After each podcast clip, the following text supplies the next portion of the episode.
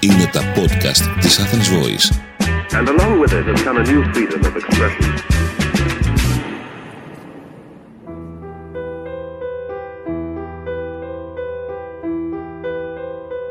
Είμαι ο Θανάσης Δρίτσας, καρδιολόγος. Σήμερα θα ακούσετε το τέταρτο επεισόδιο της σειράς podcast εδώ στην Athens Voice κάτω από το γενικό τίτλο «Ιατρική και ανθρώπινο πρόσωπο». Το σημερινό μας επεισόδιο έχει θέμα, τίτλο θα έλεγα, «Τα σκοτεινά όρια ασθένειας και υγείας».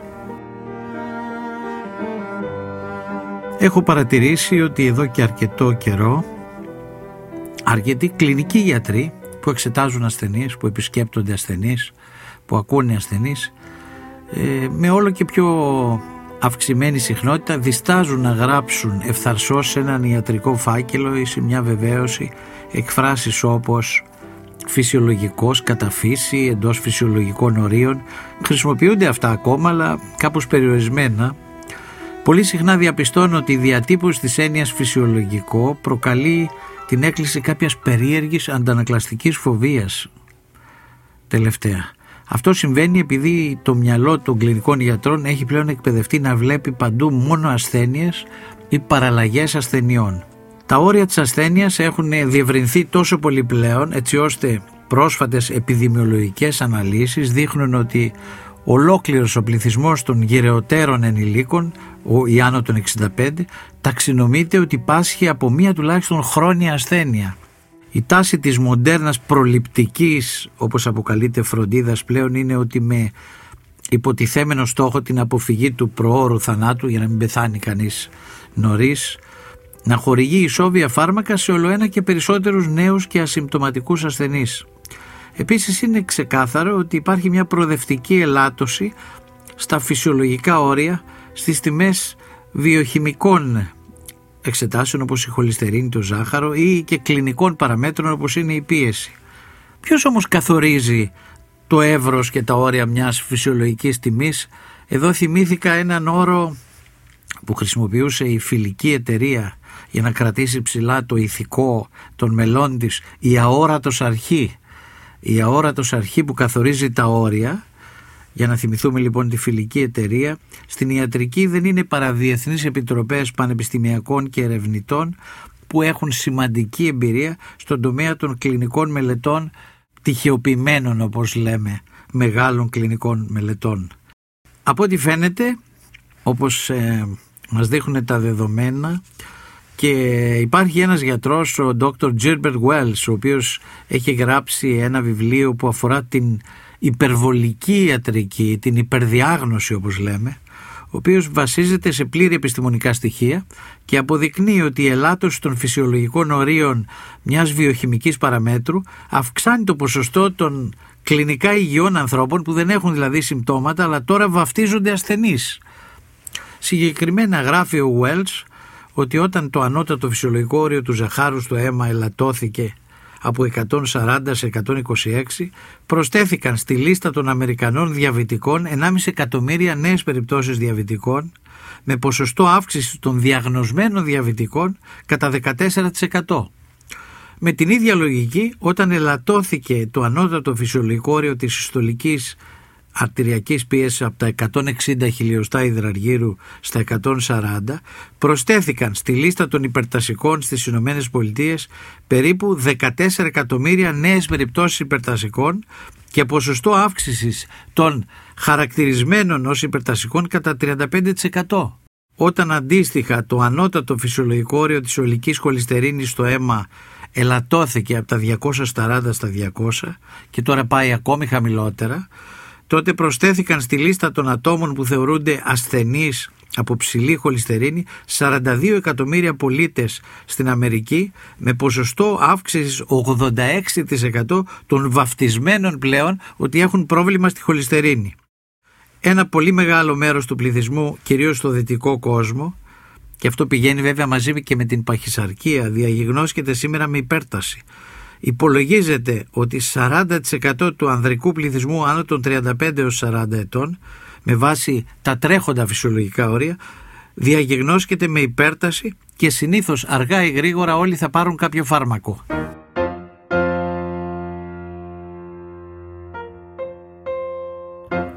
με βάση τις ε, αμερικάνικες επιστημονικές οδηγίες διάγνωσης και ταξινόμησης κάποιου ανθρώπου για παράδειγμα ως υπερτασικού οδηγίες ε, του American College of Cardiology και American Heart Association διαγεγνώσκεται όπως φαίνεται υπερβολικά υπέρταση σε 65 με 72% του εξεταζόμενου πληθυσμού που έχει αληθείς τιμές συστολικής αρτηριακής πίεσης μέχρι 130. Οι ευρωπαϊκές κατευθυντήριες οδηγίες της Ευρωπαϊκής Καρδιολογικής Εταιρείας είναι πολύ πιο ελαστικές όπως φαίνεται έτσι ώστε τα δεδομένα των αναλύσεων δείχνουν υπερβολική διάγνωση υπέρτασης να καταγράφεται σε ποσοστό μέχρι 33% των ατόμων που έχουν αληθείς τιμές αρτηριακής πίεσης μέχρι 130. Φαίνεται ότι με βάση τις νέες αμερικάνικες οδηγίες διάγνωσης αρτηριακής υπέρτασης η Αμερική πάσχει κατεξοχήν από αυτό το ζήτημα. Το 46% του ενήλικου πληθυσμού των Αμερικανών χαρακτηρίζονται υπερτασικοί ως αποτέλεσμα κυρίως της ελάττωσης των φυσιολογικών ορίων της πίεσης από 140-90 σε 130-80. Οι καρδιολόγοι των δεκαετιών 80-90 θα έμεναν ίσως άφωνοι απέναντι στο φαινόμενο της υπερδιάγνωσης των ημερών μας εφόσον κάποτε για να χαρακτηριστεί κάποιος υπερτασικός έπρεπε να κινείται σε επίπεδα συστολικής αρτηριακής πίεσης μεγαλύτερο από 150. Όλα αυτά τα χρόνια βλέπουμε ότι όλο και κατεβαίνουν, κατεβαίνουν πρακτικά αυτά τα όρια. Συνήθως η διάγνωση της υπέρτασης σε συνοδεύει φόρου ζωής, διαβίου με βάση την κλινική πρακτική και τις αναφορές των ασθενών μια φορά υπερτασικός, πάντα υπερτασικός. Μετά την πρώτη διάγνωση υπέρτασης και μετά την αναμενόμενη έναρξη φαρμακευτικής αντιπερτασικής αγωγής, ο χαρακτηρισμός υπέρταση μετατρέπεται σε ελεγχόμενη υπέρταση, ενώ σπάνια θα προταθεί διακοπή αγωγής από το θεράποντα, κανείς δεν τολμά να διακόψει στη συνέχεια και τα φάρμακα, εύκολα. Και αυτό είναι και λόγω της αμυντικής ιατρικής που ασκούμε. Γιατί να το σταματήσω εγώ; Μήπως συμβεί κάτι σοβαρό και βρω τον πελά μου; Επιπλέον αρκετές αναλύσεις δείχνουν ότι αυτό που λέμε αθρηστική πιθανότητα cumulative probability της υπερβολικής διάγνωσης υπέρτασης αυξάνεται σημαντικά με τη συστηματική επανάληψη των μετρήσεων κατά τη διάρκεια επισκέψεων ρουτίνας. Όσο πιο πολύ μετράς και ξαναμετράς και ξαναμετράς αυξάνεις την πιθανότητα και να βάλεις διάγνωση υπέρτασης και να ξεκινήσεις φαρμακευτική αγωγή. Και βέβαια συνήθως οι θεράποντες κλινικοί δεν λαμβάνουν υπόψη τις όποιες ψυχοσωματικές αρνητικές επιπτώσεις της διάγνωσης ως διαβίου χαρακτηρισμού ενός νοσήματος και τις πιθανές παρενέργειες βέβαια της χρόνιας φαρμακευτικής αγωγής. Είναι πολύ σημαντικό να πάρει φάρμακα ο άνθρωπος που τα χρειάζεται. Δεν είναι σημαντικό απλώς να δίνουμε φάρμακα αλλά να τα παίρνουν οι άνθρωποι που τα χρειάζονται. Τα δεδομένα δείχνουν ότι στο 80% των πρόσφατων διαγνώσεων υπέρτασης με βάση τα αμερικάνικα επιστημονικά κριτήρια όταν η πιθανότητα του συνολικού καρδιαγιακού κινδύνου που περιλαμβάνει και άλλους παράγοντες εκτός από την υπέρταση είναι μικρότερη από 10% δεν υπάρχει σημαντική ωφέλεια και ελάττωση του κινδύνου με την επιπλέον αντιπερτασική αγωγή σε αντιστάθμισμα με πιθανές παρενέργειες της αγωγής, οικονομικό κόστος, χρόνιες ψυχοσωματικές επιπτώσεις. Στο συνολικό καρδιαγιακό κίνδυνο που έλεγα πριν περιλαμβάνονται η ηλικία, το φύλλο, το κάπνισμα που είναι ισχυρός παράγον, η ψηλή χολυστερίνη, η παχυσαρκία και βέβαια ο διαβήτης. Το σημαντικό στην αντιμετώπιση σε ένα κλινικό ζήτημα είναι η σαφής ενημέρωση του ασθενή και η συζήτηση μαζί του, έτσι ώστε να συζητηθούν τα υπέρ και τα κατά μιας χρόνιας φαρμακευτικής αντιμετώπισης και να συναποφασιστεί με τον πάσχοντα το ξεκίνημα όχι κατάλληλης αγωγή με βάση το συνολικό καρδιαγιακό κίνδυνο και όχι με αυστηρή εστίαση μόνο στις τιμές των μετρήσεων. Θα πρέπει να δούμε συνολικά τον καρδιαγιακό κίνδυνο και συνολικά τον άρρωστο σαν πάσχοντα. Όσον αφορά την υπέρταση, ειδικά η συσχέτισή της με την παχυσαρκία και την έλλειψη άσκησης και φυσικής δραστηριότητας είναι εξαιρετικά ισχυρή. Δυστυχώς όμως κυριαρχεί στην προληπτική φροντίδα η στάση της φαρμακευτικής αγωγής ως το κυρίαρχο, ως το αποκλειστικό θεραπευτικό μέτρο.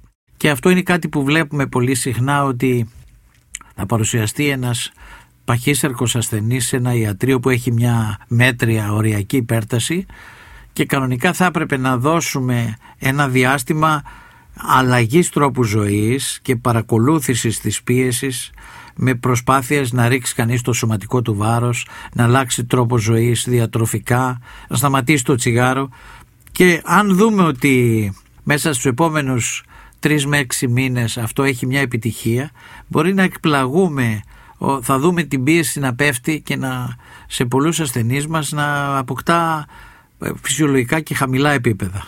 Στην ιατρική βιβλιογραφία έχει εμφανιστεί από το 2003 μάλιστα ο όρος προϋπέρταση, προϋπέρταση ο οποίος υποθέτει ένα χωρίς συμπτώματα προκλινικό στάδιο της υπέρτασης πριν από την πλήρη εκδήλωση του θέματος.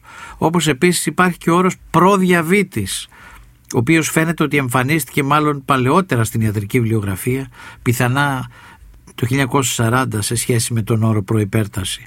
Φαίνεται ότι ένα 30% των θεωρούμενων προϋπερτασικών ατόμων σταθεροποιεί την πίεσή του με μη φαρμακευτικές ή με καθόλου παρεμβάσεις στη συνέχεια.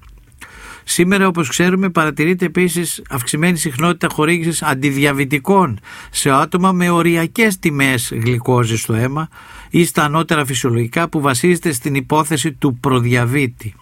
Σημειωτένω ότι μια σημαντική απώλεια βάρους σε παχύσαρκο ασθενή μπορεί να βελτιώνει να εξαφανίζει την εικόνα του προδιαβήτη. Γιατί σπάνια βλέπουμε προδιαβήτη σε ανθρώπους που δεν είναι παχύσαρκοι.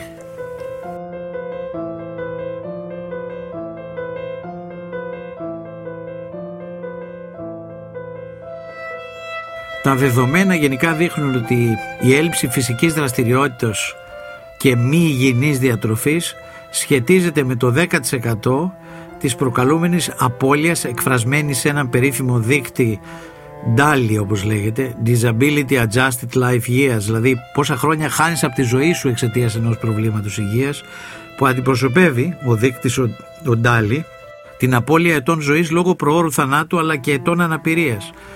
Οι απώλειες λόγω υπέρτασης που αναφέρονται ως 7% και καπνίσματος 6,3% φαίνεται ότι είναι λιγότερο σημαντικές σε σχέση με απώλειες που σχετίζονται με τον τρόπο ζωής, με την έλλειψη φυσικής δραστηριότητας και την παχυσαρκία.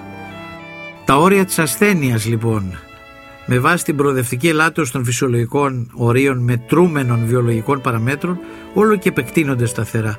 Αντιθέτως τα όρια της έννοιας της υγείας περιορίζονται με αποτέλεσμα ένα όλο και υψηλότερο ποσοστό ανθρώπων ταξινομείται πλέον στη σκοτεινή ζώνη ασθένειας που απαιτεί φαρμακευτική αντιμετώπιση. Δυστυχώς η άσκηση, η αύξηση της φυσικής δραστηριότητας, η συστηματική καταπολέμηση της παχυσαρκίας, ο περιορισμός του καπνίσματος, η αντιμετώπιση των ψυχοκοινωνικών παραγόντων κινδύνου και της κοινωνικο-οικονομικής ανισότητας απαιτούν αλλαγή πορείας 180 μοιρών γιατρών και ασθενών και μια καινούρια κοινωνική αντίληψη στη διαχείριση των δεδομένων που αφορούν την υγεία. Στο βιβλίο του με τον τίτλο «Η διάσωση του φυσιολογικού» ένας διακεκριμένος Αμερικανός ψυχίατρος, ο Άλεν Φράνσις, το οποίο κυκλοφορεί και στα ελληνικά, «Saving Normal» είναι ο τίτλος του αυθεντικού στην αγγλική, ο Φράνσις ήταν ο άνθρωπος ο οποίος έφτιαξε το εγχειρίδιο DSM στην ψυχιατρική, δηλαδή πώς θα αντιμετωπίζεται το κάθε ψυχιατρικό πρόβλημα φαρμακευτικά, ένα σύστημα κατάταξης που οδήγησε σε ένα εγχειρίδιο.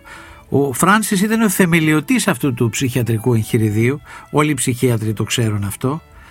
Ο Φράνσις προσεγγίζει όμως σήμερα κυρίως από την ψυχιατρική πλευρά το μεγάλο πρόβλημα της σύγχρονης ιατρικής που είναι το να μετατρέπει καταστάσεις φυσιολογικές εντός εισαγωγικών σε παθολογικές και να ιατροποιεί την καθημερινή ζωή σε επικίνδυνο βαθμό.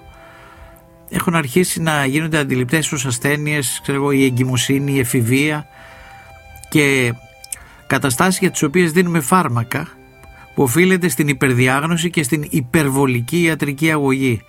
Είναι ενδιαφέρον ότι ο Άλεν Φράνσις είναι πολέμιος σήμερα της μανιώδους ιατροποίησης ελασσόνων ελάχιστων, δηλαδή φυσιολογικών ψυχικών εκδηλώσεων, γεγονός που οδηγεί σε πολυφαρμακεία και συχνά λαθεμένη ιατρική αγωγή. Είναι γνωστό πόσα εκατομμύρια παιδιά στις ΗΠΑ παίρνουν αντικαταθλιπτικά σήμενα και να αναφέρει κανείς μόνο αυτό το διαταραχές της συγκέντρωσης εστίασης, το περίφημο ΔΕΠΗ, που πολλά από τα παιδιά αυτά που χαρακτηρίζονται ή έχουν διαγνωστεί με ΔΕΠΗ υπερβολικά κάποια, παίρνουν αντικαταθλιπτικά. Και όλες οι καινούριε ενδείξεις για φαρμακευτική αγωγή στο DSM εντάσσονται με ρυθμό γεωμετρικής αύξησης. Υπάρχει σήμερα μια πολύ μεγάλη ανάγκη να συζητήσουμε επιστήμονες διαφορετικών κλάδων και όχι μόνο οι γιατροί. Διεπιστημονικές συζητήσεις που να συμμετέχουν ψυχολόγοι, ψυχίατροι, κλινικοί γιατροί, παθολόγοι, γιατροί άλλων ειδικοτήτων, αντιπρόσωποι της κοινωνίας, άλλοι επιστήμονες μη γιατροί πάνω στο σύστημα της υπερβολικής φαρμακευτικής αγωγής και υπερβολικής ιατρικής παρέμβασης. Όπως λέει ο Άλαν Φράνσις, που είναι ένας άνθρωπος κατεξοχήν που μπορεί να μιλήσει για αυτά τα θέματα, λέει ότι τα φάρμακα χρησιμοποιούνται σχεδόν ανεξέλεκτα σήμερα με έναν τρόπο που θυμίζει τις πρακτικές των αλχημιστών του Μεσαίωνα.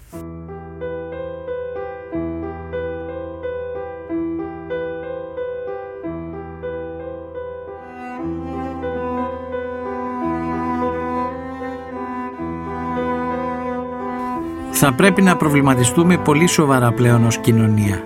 Τι δεν πάει καλά όταν ο μισός αντρικός πληθυσμός άνω των 40 παίρνει φαρμακευτική αγωγή για αυξημένη αρτηριακή πίεση; Είναι άραγε αληθώς υπερτασικοί τόσοι πολλοί άνθρωποι σήμερα ή το λάθος βρίσκεται στο σύστημα ταξινόμησης που σε βαφτίζει εύκολα ως πάσχοντα; Στο μέλλον ίσως θα έχουμε απαντήσεις από την πρόοδο της γενετικής και της εξατομικευμένης ιατρικής ακριβίας, αυτό που λέγεται personalized και precision medicine, Ίσως αυτή η εξατομικευμένη ιατρική με τη βοήθεια της γενετικής να μπορέσει να απαντήσει με ακρίβεια ποιος είναι ο αληθινά υπερτασικός στον οποίο πρέπει να δοθούν φάρμακα ανεξάρτητα από τα συστήματα ταξινόμησης που βασίζονται σε κειμενόμενα φυσιολογικά όρια.